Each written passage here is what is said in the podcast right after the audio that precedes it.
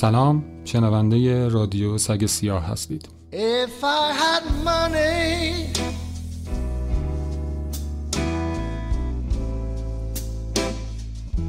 I'd buy those people a place to stay.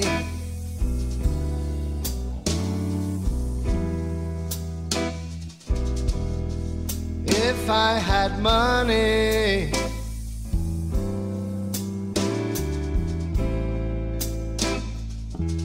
I'd buy those people a place to stay.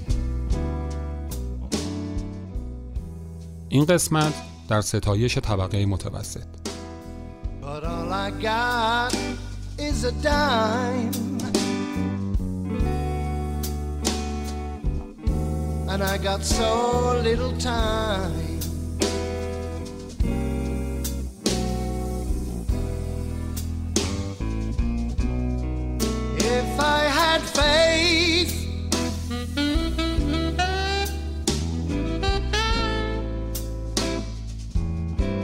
Get down on my knees.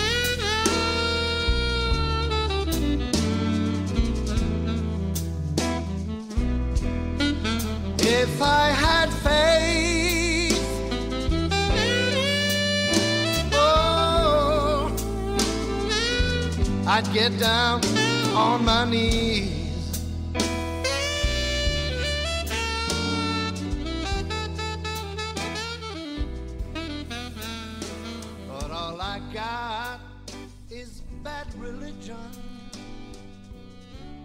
زن من همین چند وقت پیش با یک گلپسر زد به جاده محلی و گذاشت و رفت.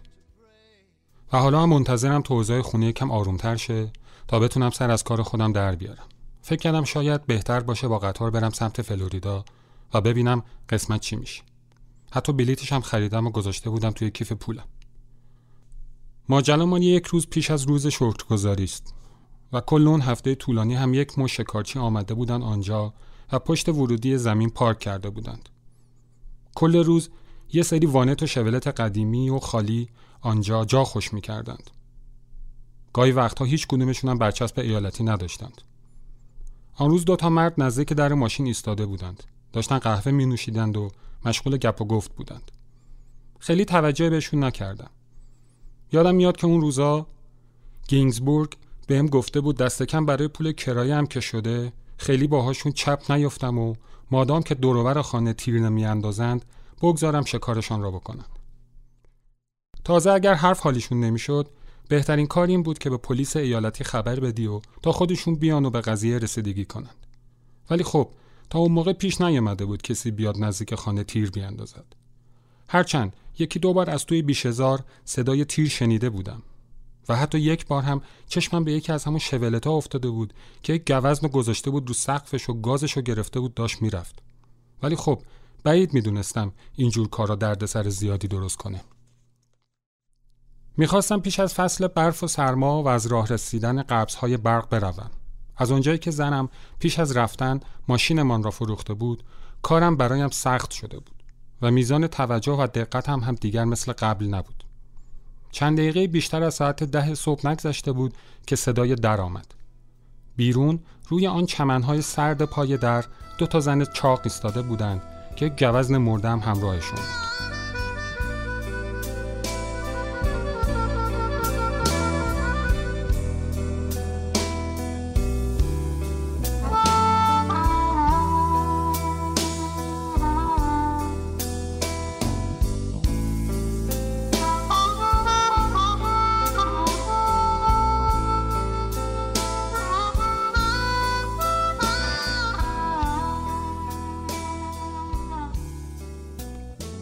داستان به اینجا که می‌رسه مرد این دوتا زن رو دعوت می‌کنه داخل خونش. بهشون قهوه پیشنهاد می‌کنه. میشینن و گپ و گفت می‌زنن. اونا میگن که قبلا مرد رو دیدن توی جایی که روی سگها شرط بندی می‌کردن. مرد ازشون می‌خواد که شب اونجا بمونن و با همدیگه صحبت کنن. زنش گذاشته رفته. بانی و فیلیز قبول می‌کنن که بیان داخل و قهوه بخورن. بانی بیشتر برای مرد دلبری می‌کرده. میرن توی اتاق و فیلیس میره که آشپزخونه رو یه ذره مرتب بکنه. اونا توی اتاق ما دیگه گپ می‌زنن. مرد حتی اسمشو به دروغ به بانی میگه. وقتی از اتاق میان بیرون فیلیس بهشون میگه که موقع تمیز کردن آشپزخونه یه لیوان رو هم شکونده. آیا اونا شنیدن صداشو؟ آنا میگن نما نشنید میگه منم چسب پیدا کردم و لیوانتون رو چسبوندم مرد ازشون می‌خواد که اونا اون شب اونجا بمونن. ولی اونا قبول نمی‌کنن و میگن داره برف میاد بعد زودتر برگردن خونه. و داستان اینطوری تموم میشه که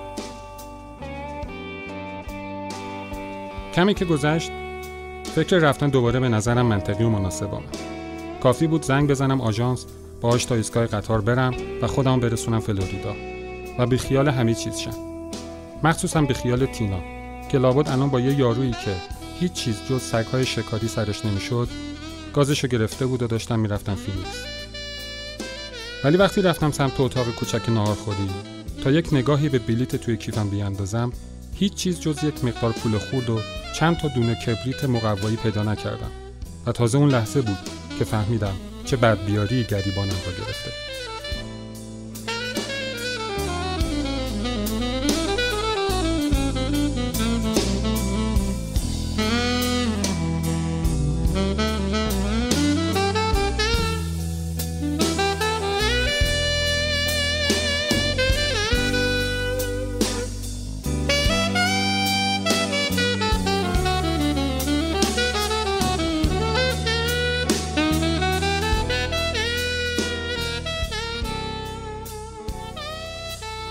آهنگ ایف آی هد مانی رو میشنوید از گروه بلوز If I had magic,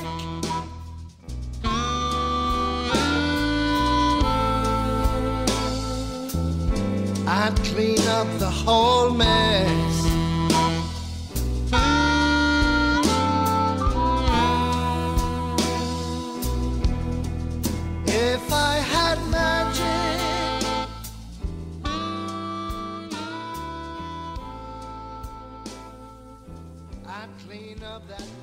آنچه شنیدید بخشی از داستان شرطبندی سگی نوشته ریچارد فورد بود که نشر روزگار اونو به چاپ رسونده. الان ارتباطمون با مالزی برقرار شده و می‌خوایم با مترجم کتاب آرش خوشصفا گفتگو کنیم. سلام آقای خوشصفا به رادیو سگ سیاه خوش اومدید ممنونم. درود بر شما و شنوندگانتون. ممنون از دعوتتون. خواهش می‌کنم. خب بپردازیم به داستان شرطبندی سگی.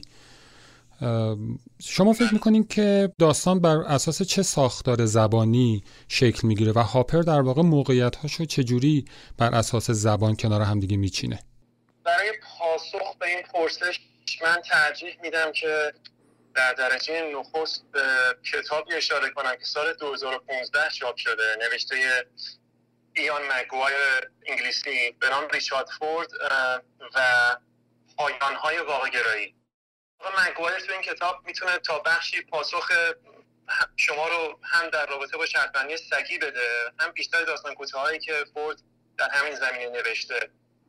ساختار زبانی فورد در شرطبندی سگی و خیلی از داستان کوتاهای دیگه در واقع از دو منبع مختلف سرچشمه می‌گیره. یکی از اونها فلسفه رالف امرسون آمریکاییه که فورد شدیدا تحت تاثیر یه همچین فلسفه ایه و ساختار زبانی دیگه که دهه 80 میلادی بیشتر به وسیله دو تا فیلسوف معروف آمریکایی به نام ریچارد رورسی که تو ایران هم شناخته شده است به کتاباش ترجمه شده و هیلاری پاتمن پیش میره. در واقع این ساختار زبانی یه جور برونسازی درش به چشم می‌خوره که در واقع به این به این معنا که اجسام یا پدیده ها نمی‌تونن از ذهنیات فرد و شخصیت مستقل باشن. و در واقع این ساختار زبانی در روایت فورد توی شرطبندی استایی کاملا دیده میشه. این تا حدودی به یه سردرگمی راوی هم اشاره می‌کنه چون در واقع روایت داستان ما رو با این سردرگمی اه، تکرارپذیر اه، در بیشتر داستان کوتاهای فورد از جمله شرطبندی سگی آشنا می‌کنه. و میشه گفت که این سردرگمی زبانی یا می‌تونه در واقع به سردرگمی عینی راوی و یا شخصیت اصلی داستان کمک بکنه. این ساختار همونطور که گفتم فقط محدود به این داستان کوتاه نیست. در داستان کوتاه بیشتر داستان کوتاه فورد این از این الگو پیروی می‌کنن درسته. آقای خوشصفا من می‌خواستم ببینم که چرا فورد انقدر به طبقه متوسط می‌پردازه و این تنها بودن این آدم ها گیر و گورای زندگیشون رو انقدر بولد می‌کنه توی داستانهاش. یکی از دلایل بزرگش اینه که خود فورد زاده یه خانواده تقریبا متوسط آمریکاییه. با پدر کارمند با شغل آزاد و مادر خوندار و توی کتاب بیتوین زم که در واقع یا بین آن دو که درباره به در مادرش نوشته به این هم اشاره می‌کنه. زادی طبقه متوسطه و طبیعتا درگیر اندیشی چیره بر طبقه متوسط دهی شست هفتاد و حتی بعد از اونه. یکی از دلیلش اینه که خب هر نویسنده خودش رو می‌نویسه تا اندازه ای البته دلیل دیگهش بازم باید برگردم به همون فلسفه امرسون که در واقع به گفته خود مکوئر که بهش اشاره کردم تو پاسخ اول بخش زیادی از جامعه متوسط آمریکایی دهه 60 70 درگیرش هستن. درگیر این فردیت درگیر آزادی درگیر آزادی و فردیت گرایی نسبی ظاهری که فناوری و شاید استقلال مالی تقریبا مناسب در طبقه متوسط دهه 60 70 و 80 ایالات متحد برای شهروندا برمقام میاره. که این خودش منجر به سردرگمی هایی هم میشه که اینو به خوبی می‌تونیم تو شخصیت های اصلی داستان های کوتاه و حتی رمان های هم ببینیم. خب یه نکته دیگه هم که در مورد داستان مثلا شرط بندی سگی وجود داره این هستش که ما همش منتظریم که یک اتفاق عجیب و غریبی تو داستان بیفته. ولی وقتی به انتهای داستان می‌رسیم با یک دزدی این قضیه تموم میشه. فورد با اینکه شما فرمودین که متعلق به طبقه متوسط هست ولی انگار تو داستانهاش موعظه نمی‌کنه. اون بخش مذهبی رو فراموش می‌کنه و بیشتر به سردرگمی آدم ها اشاره داره.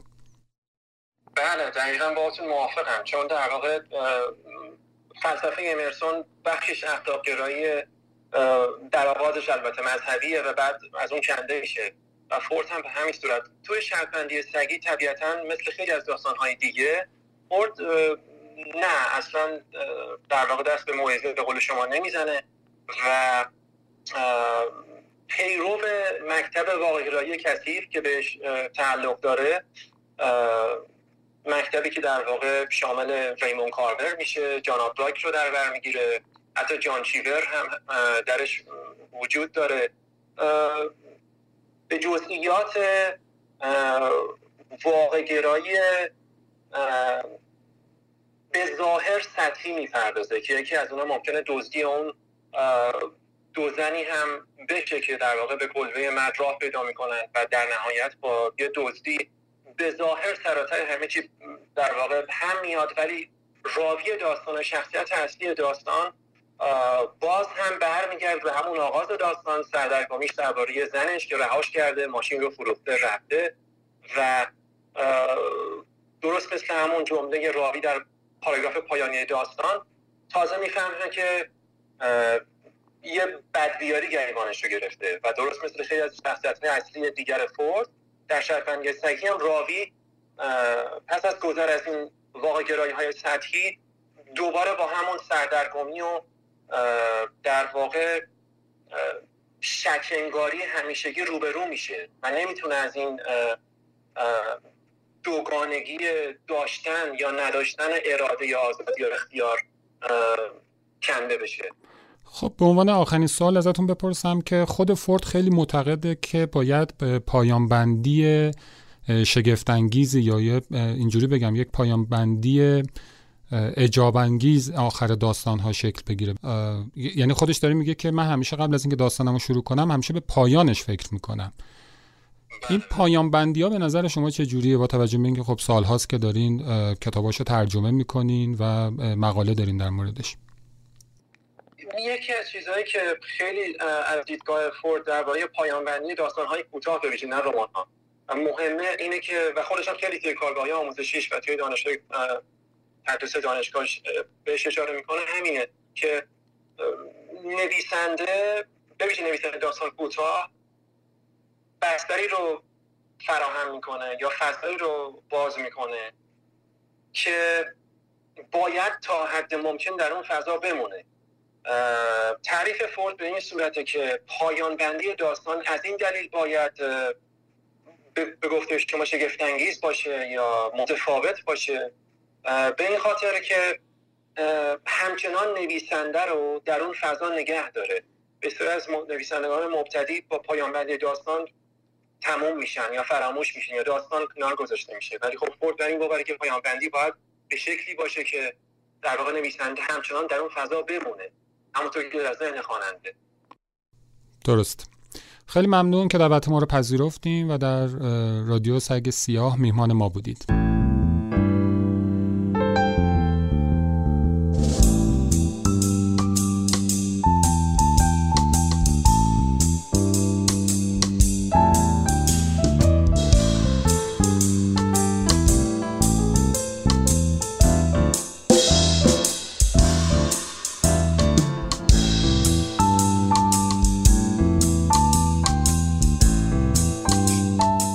امانگ استارز رو میشنوید با آهنگسازی مسعود بطایی و نوازندگی درامز امیرعلی تاهری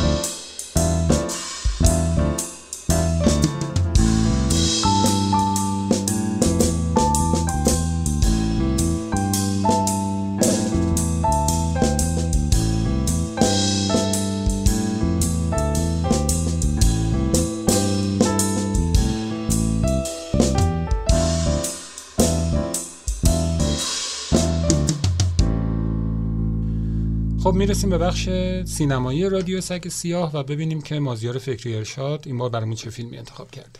محمد رضا برای این قسمت از رادیو سگ سیاه که مربوط به طبقه متوسط میشه من فیلم گزارش ساخته عباس کیارستمی به سال 1356 رو انتخاب کردم.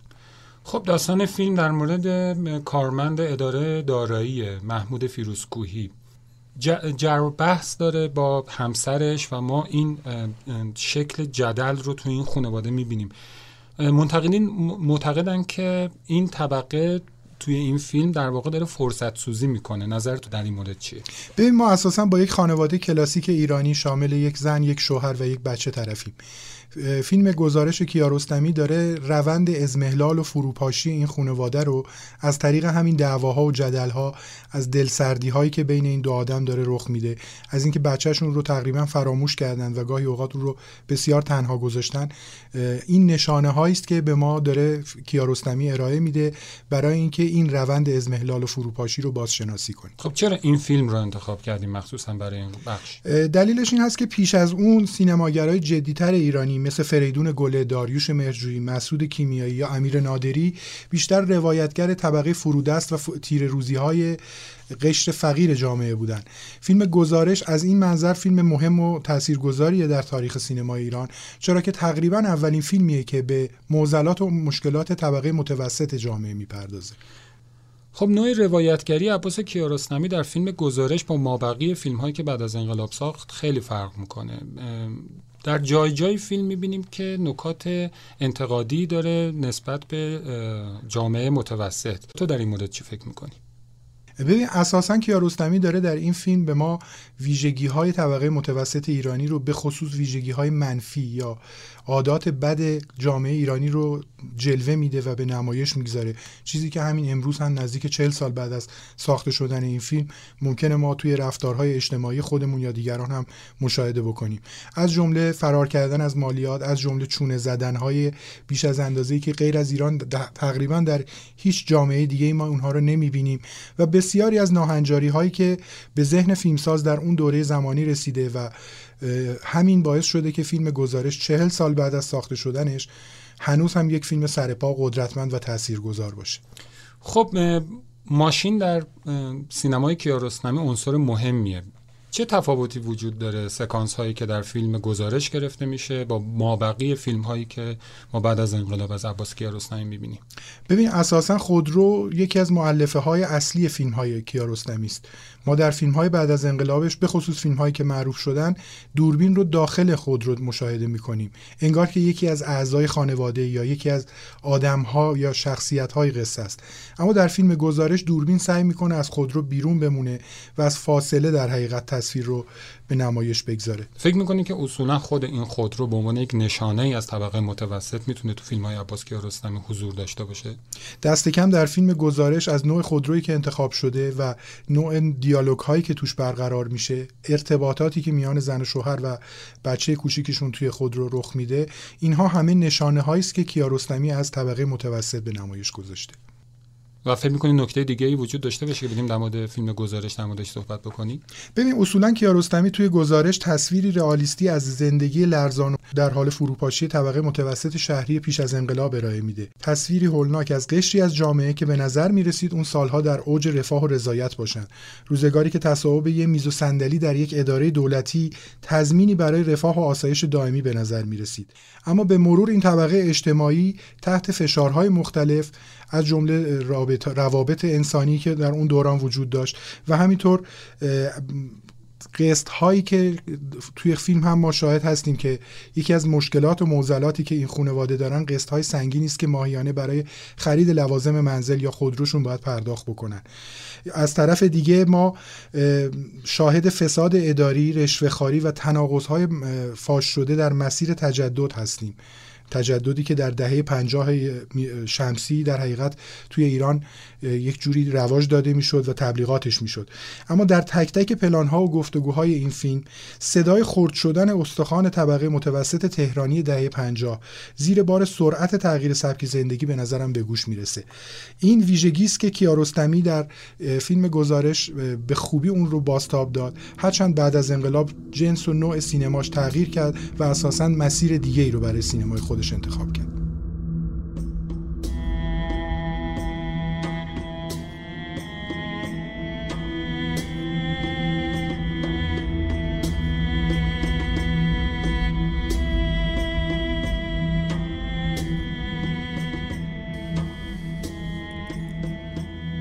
قوت عيالنا هنا. يهدره جلالة الحمار في صالة الغمار. وكل حقه به أن بعير جده قد مر قبل غيره بهذه الآبار. يا شرفاء هذه الأرض لنا. الزرع فوقها لنا والنفط تحتها لنا. وكل ما فيها بماضيها وآتيها لنا. فما لنا في البرد لا نلبس إلا عرينا. وما لنا في الجوع لا نأكل إلا جوعنا. وما لنا نغرق وسط الغار في هذه الآبار لكي نسوغ فغرنا دفئا وزادا وغنى. من أجل أولاد الزنا.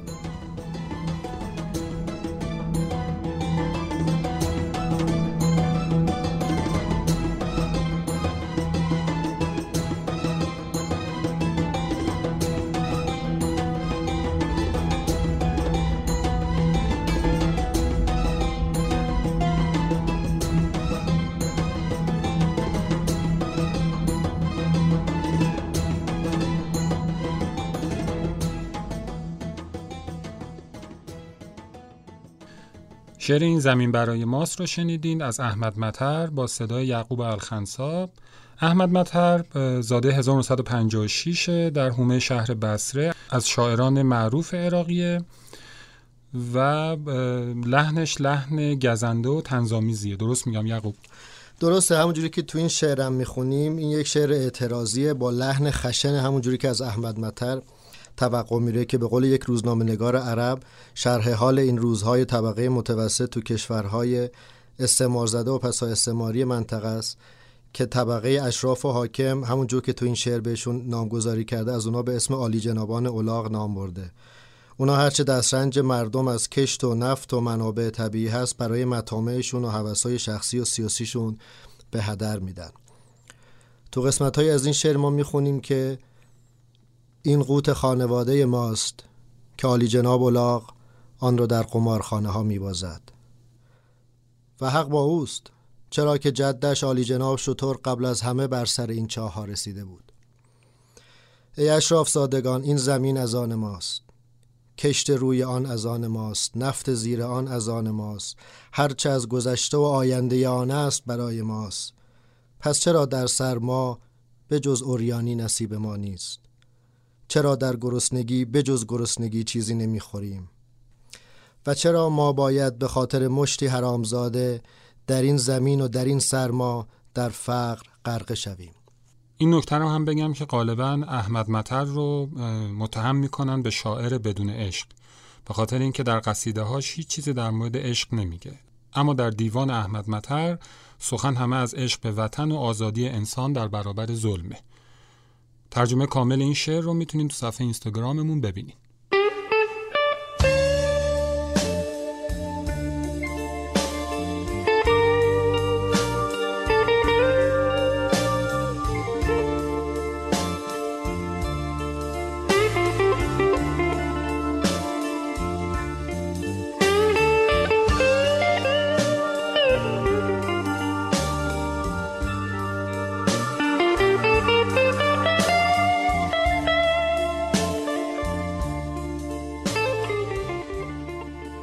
Tears From My Eyes رو میشنوید از گروه دیترویت بلوز بند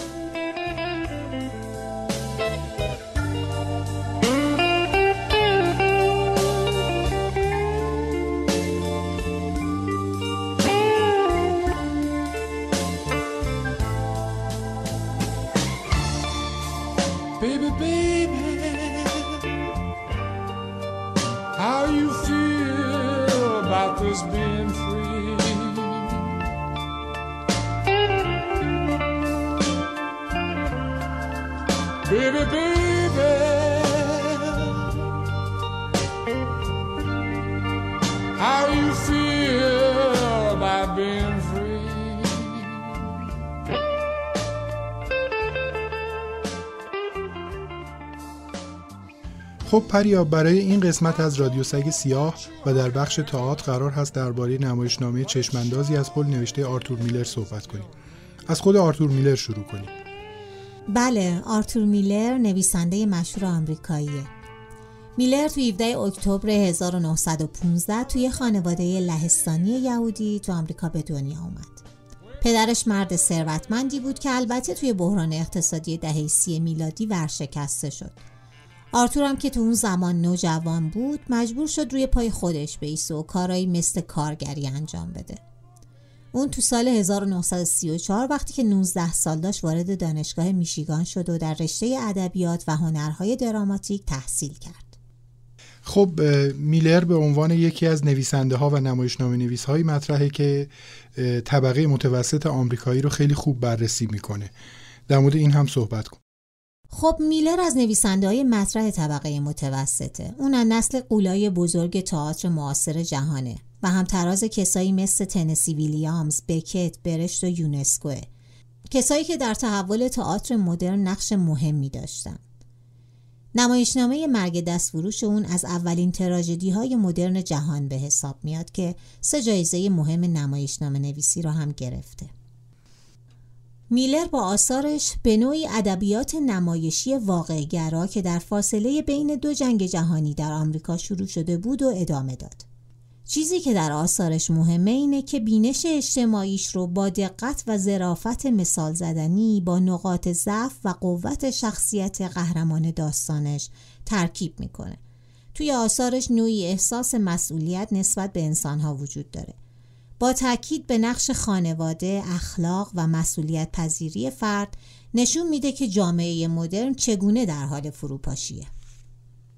خب درباره نمایشنامه چشماندازی از پل صحبت کنیم اصلا چه اتفاقی تو این نمایشنامه میفته خب یکی از آثار موفق اون نمایشنامه دو پرده‌ای چشماندازی از پله که با تم عشق و حسادت و خیانت نوشته شده.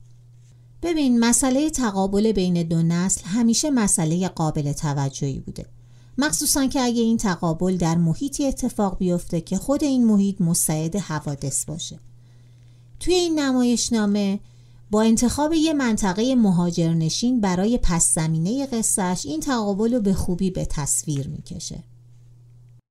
داستان از این قراره که زنی خواهرزاده یتیمش رو به سرپرستی می‌گیره. این زن همسری به نام ادی داره. رابطه ادی با خواهرزاده زن که اسمش کتیه رابطه بسیار صمیمانه ایه در حدی که کتی اونو پدر صدا می‌کنه.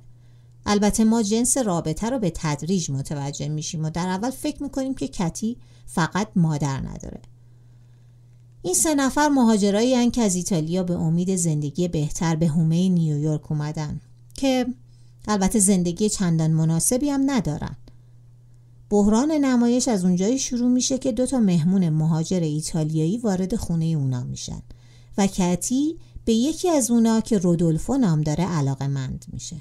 تا جایی که اونا تصمیم می‌گیرن با هم ازدواج کنن. اما ادی مخالف این ازدواجه. اون رودولفو رو نمیپسنده برای اینکه آواز می‌خونه آشپزی و خیاطی می‌کنه و موهای بلند طلایی داره. خب لحن نمایشنامه نویسی میلر اصولا تراژیک است و از دل تراژدی به بررسی طبقه متوسط آمریکایی می‌رسه خودش هم مثل که در این مورد یه چیزایی گفته آرتور میلر میگه در جبهگیری در برابر جهان و پشت کردن به آن و دقیقا در جریان چنین عملی است که شخصیت عظمت پیدا می کند. یعنی همان رفعتی را می که در ذهن ما به غلط فقط به بزرگزادگان و درباری ها اختصاص یافته است. ولی وقتی که دیگر شاهی وجود ندارد بهتر است شکوه تراژیک را در قلب و روح انسان متوسط دنبال کنیم. معمولی ترین انسان ها نیز می توانند به این رفعت دست یابند. منتها هر کس به همان نسبت که حاضر باشد همه چیز خود را در اعتراض و جنگ برای تحکیم جایگاه به حق خود در جهان فدا کند از آن برخوردار می شود. تراژدی مدرن از برخی امیدهای کوچک و دستیافتنی بشر جدا نیست و بارقه این امکان درخشان است که اندوه تراژیک را ارتقا می بخشد. تراژدی مدرن در یک کلام تصویر کاملا متوازنی است از بشری که برای رسیدن به شادی در نبرد است. علت اینکه برای تراژدی های مدرن حرمت خاصی را قائلیم آن است که ما را به واقعی ترین شکل ممکن تصویر می کنند. و به همین دلیل است که تراژدی مدرن را نباید با اشتباه کردن با دیگر انواع نمایش کوچک و ناچیز کرد. زیرا کامل ترین وسیله است که به کمک آن می توانیم نشان دهیم که هستیم چه هستیم و چه باید باشیم یا بکوشیم که چه بشویم ممنونم از پریا و بحث درباره نمایش چشماندازی از پل نوشته آرتور میلر Well, you've heard about love and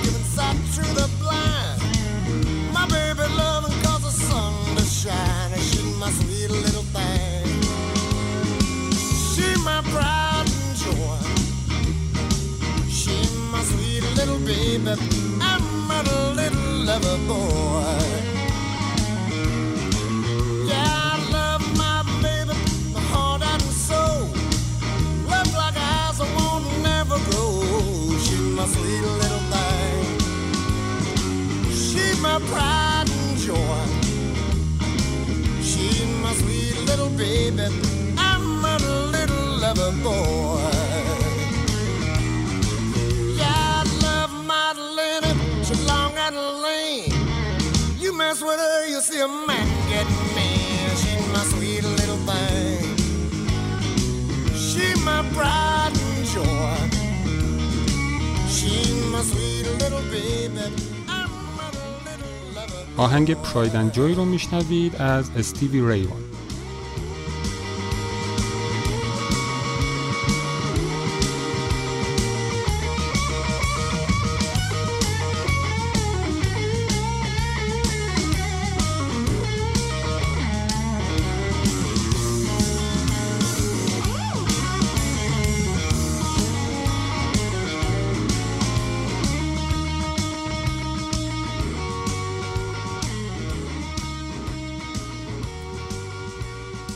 خب وقتی در مورد ریچارد فورد صحبت می‌کنیم به عنوان نویسنده طبقه متوسط نمی‌تونیم یک نقاشی به نام اردوارد هاپر رو نادیده بگیریم.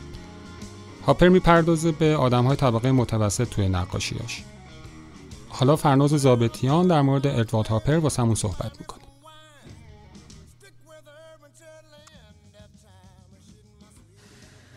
شار بودلر در مقاله نقاش زندگی مدرن به واژه فرانسوی فلانور.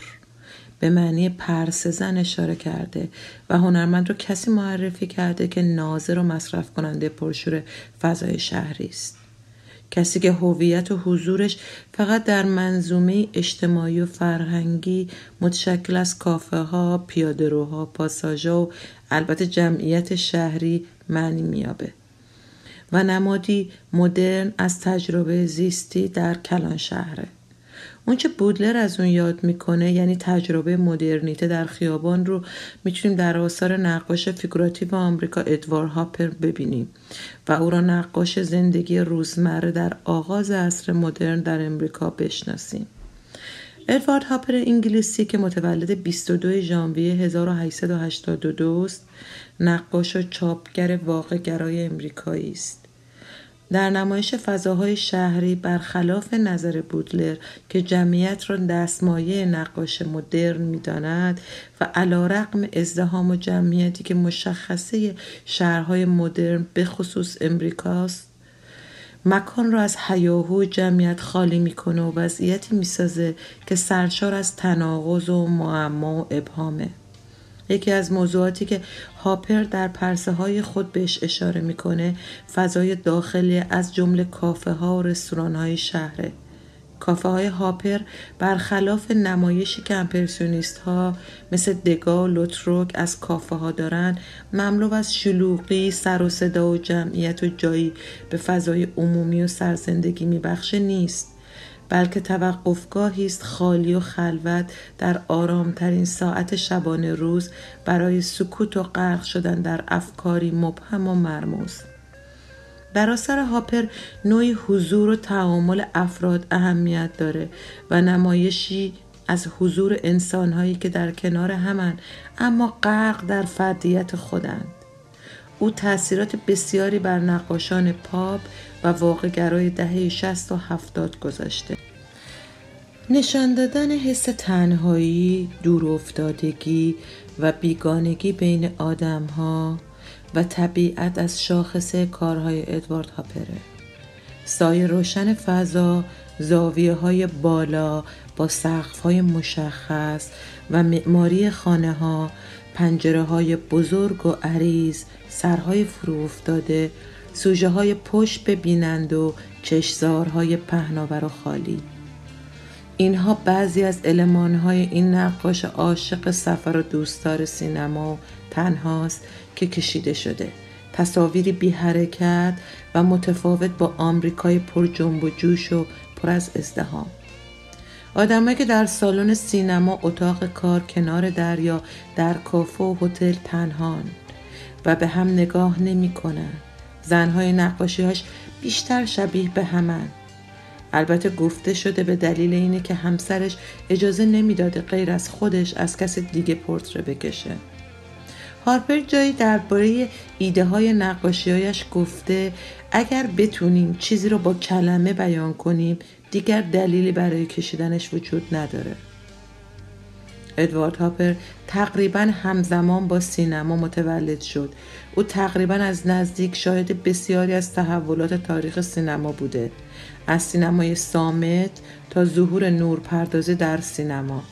مثلا آلفرد هیچکاک که مالک مجموعه ای از آثار هاپر بوده از این آثار برای ساخت فیلمهایش استفاده کرده. تابلو خانه های کنار راه آهن که متعلق به 1925 در فیلم روانی که متعلق به 1960 دیده میشه. بسیاری از منتقدای هنری معتقدند که دلیل اصلی تمایل سینماگرا به آثار نقاشی هاپر رو باید در شیوه نقاشی هنرمند ببینیم. در واقع این خود ادوار هاپر بوده که با ترکیب ماهرانه از واقعیت به آثار نقاشی خود حالت سینمایی یا تئاتری داده.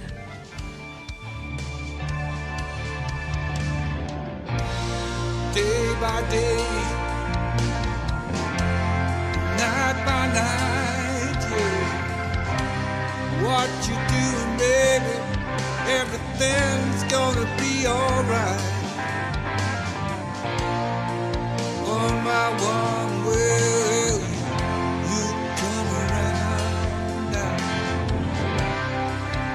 Take it back to you, baby.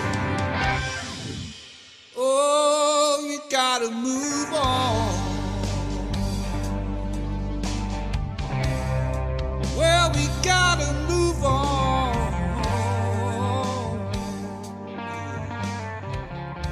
آهنگ مووان رو میشنوید از مین استریت بلوز Just another day. Just another night alone without you.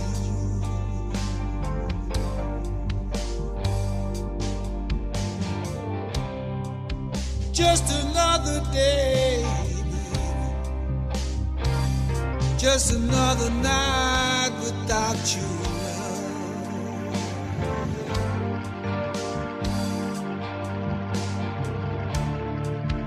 Well, you turn my world around.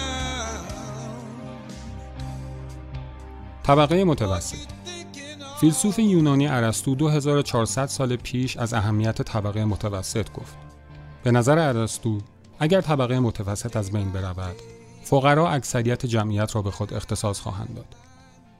تحصیلات آنها نسبت به افراد ثروتمند کمتر است و فقط برای تأمین هزینه زندگی خود تلاش می کنند. اگر اکثر جمعیت را فقرا تشکیل دهند، تنها دلیل رأی دادن آنها این خواهد بود تا پول را از دست ثروتمندان بگیرند. در چنین وضعیتی ثروتمندان چه خواهند کرد؟ خب، البته آنها دموکراسی را از بین برخواهند داشت. دموکراسی در چنین شرایطی تهدیدی برای نخبگان محسوب خواهد شد. بنابراین با محو شدن طبقه متوسط، دموکراسی نیز با آن محو می شود. اما در صورتی که اکثریت را طبقه متوسط تشکیل دهند، دموکراسی نیز به خوبی عملی می شود. زیرا طبقه متوسط تمایل به تحصیل دارد. از رفاه کافی برخوردار است و اعضای آن می توانند روزی خود را ثروتمند ببینند. بنابراین آنها ثروتمندان را مجازات نمی کنند و نسبت به فقرا دلسوزی می کنند. چرا که بسیاری از آنها از فقر به این وضعیت رسیدند. اما دموکراسی دموکراسی و مشکلات همراه آن ذهن متفکران زیادی از جمله دکتر رالف دارندورف محقق و سیاستمدار آلمان غربی در دهه 1960 و 1970 را در حوزه جامعه شناسی به خود مشغول کرده است. از نظر دارندورف دموکراسی همه درباره ایجاد درگیری و زندگی در کشمکش است. او این ایده را در کتاب کشمکش طبقاتی در جامعه مدنی 1957 کاوش کرد که به شکلی مشهور ایده‌ای در نقد مارکسیسم را ارائه می‌داد مبنی بر اینکه قدرت طبقه اجتماعی را تعریف می کند نه ثروت و مالکیت. از دیدگاه او جامعه یعنی رقابت گروه های دارای منافع متعارض که رقابتی است بیپایان برای به دست آوردن مهمترین مزیت اجتماعی یعنی اقتدار. و این موتور محرکه هر جامعه ای در طول تاریخ است. شاید اهمیت سرمایه و قدرت سیاسی بورژوازی به تدریج با رشد قوانین و احساب کارگری تضعیف شده باشد و سطبندی اجتماعی دیگر تعریف گذشته را نداشته باشد. اما طبقه متوسط همچنان در ثبات و تحرک جامعه جایگاه ویژه و مهمی را بازی می کند. هرچقدر اندازه آن در جامعه بزرگتر شود و دو طبقه ثروتمند و فقیر از همدیگر فاصله بیشتری بگیرند جامعه از کشمکش دور شده و باثباتتر می شود. اما رنگ طبقه متوسط چیست؟ کنایه از میزان تراکم نژادی موجود در طبقه متوسط و دست گذاشتن بر بحث تبعیض نژادی. بر اساس تجربیات تاریخی و واقعیت مبتنی بر علم جمعیت شناسی، دست کم از دهه 50 میلادی، آمریکایی هایی که نه ثروتمند بودند و نه محروم از امتیازات اجتماعی، طبقه متوسط نامیده می شدند. طبقه متوسط امریکایی با اینکه از لحاظ تاریخی و نیز به صورت غیر آمدانه در گفتمانی نژادی قرار ندارد اما به طور ذاتی به نژاد مربوط می شود. حالا اگر تاریخ را از دهه 50 میلادی به صورت دور تند تماشا کنیم و برسیم به سال 2016 ترکیب نژادی جمعیت به هم خورده و جمعیت به سرعت دارد دچار اختلالات نژادی می شود. به نحوی که در سال 2017 اکثریت بچه های زیر ده سال متولد امریکا سیاه پوست یا قهوه‌ای مثلا لاتین بودند. این نخستین دلیل برای نشان دادن این قضیه است که شکل نژادی طبقه متوسط که به دلیل جمعیت بیشتر سفید پوستان و البته محرومیت های چشمگیر اقلیت های نژادی از امتیازات اجتماعی در گذشته رسما شکلی سفید پوست بوده در حال تغییر است و طبق گفته ای تا حدود ربع قرن دیگر این تغییر تا جایی پیش می رود که تعداد سفید پوستان آمریکایی طبقه متوسط از دیگر نژادها کمتر است. دومین نکته مهم در این بحث آن است که در متن نابرابری بزرگ در آمریکا فراتر از نابرابری نژادی و رکود اقتصادی اخیر مخمسه درآمد اندک در آمریکا نشان داد که بخشی از طبقه متوسط سفید پوست آمریکا دیگر جزو این طبقه نیستند و شرایط قرارگیریشان در این طبقه به دلایل بالا تغییر کرده و خواهد کرد. نویسندگان و سیاستمداران متعددی کیفیت چون سخت کوشی، انضباط شخصی، صرفه‌جویی، راستگویی، آرزومندی و جاه طلبی را به عنوان ارزش های طبقه متوسط به کار می‌برند. سیاستمداران معاصر غربی بارها از این ارزش ها و پاسدارانش به عنوان چیزهایی مستحق حمایت سیاسی نام بردند. طبقه متوسط به سهولت از عقل تبعیت می کند. آنان که بیش از اندازه زیبا، قدرتمند و نجیب زاده یا ثروتمندند به گستاخ و نسبتا شرور بودن در انجام کارهای مهم تمایل دارند. در برابر آنها کسانی که فقیر و بیش از اندازه بدبخت و ضعیفند و گرفتار فقدان مفرت عزت نفس یا احترام هستند به سمت شرور شدن و درگیری بیش از اندازه با تباهی ناشی از بیچارگی تمایل دارند. به هر روی طبقه متوسط فروتنتر از آن است که گستاخی کند و نجیب زاده تر از آن است که شرارت را پرورش دهد. از آنجا که اغلب بیعدالتی ها از گستاخی و شرارت سر برمی آورند احتمال دارد حکومتی با طبقه متوسط قوی عادلتر باشد. I see trees of green, red roses too. I see them bloom for me and you. And I think to myself, what a wonderful world.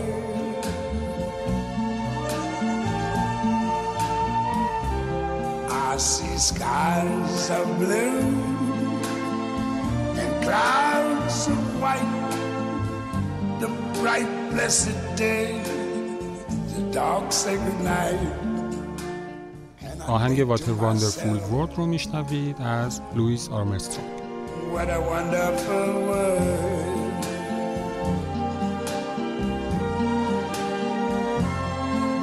The colors of the rainbow, so pretty in the sky, are also on the faces of people going by.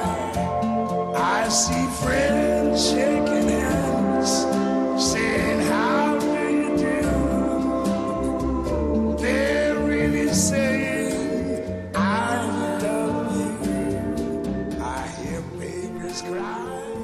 طبقه متوسط در استودیو بانکر ضبط شد با صدا برداری امیرعلی طاهری تدوین و میکس و مستر رو مسعود بطایی انجام داد و من محمد رضا شارخی نژاد هستم.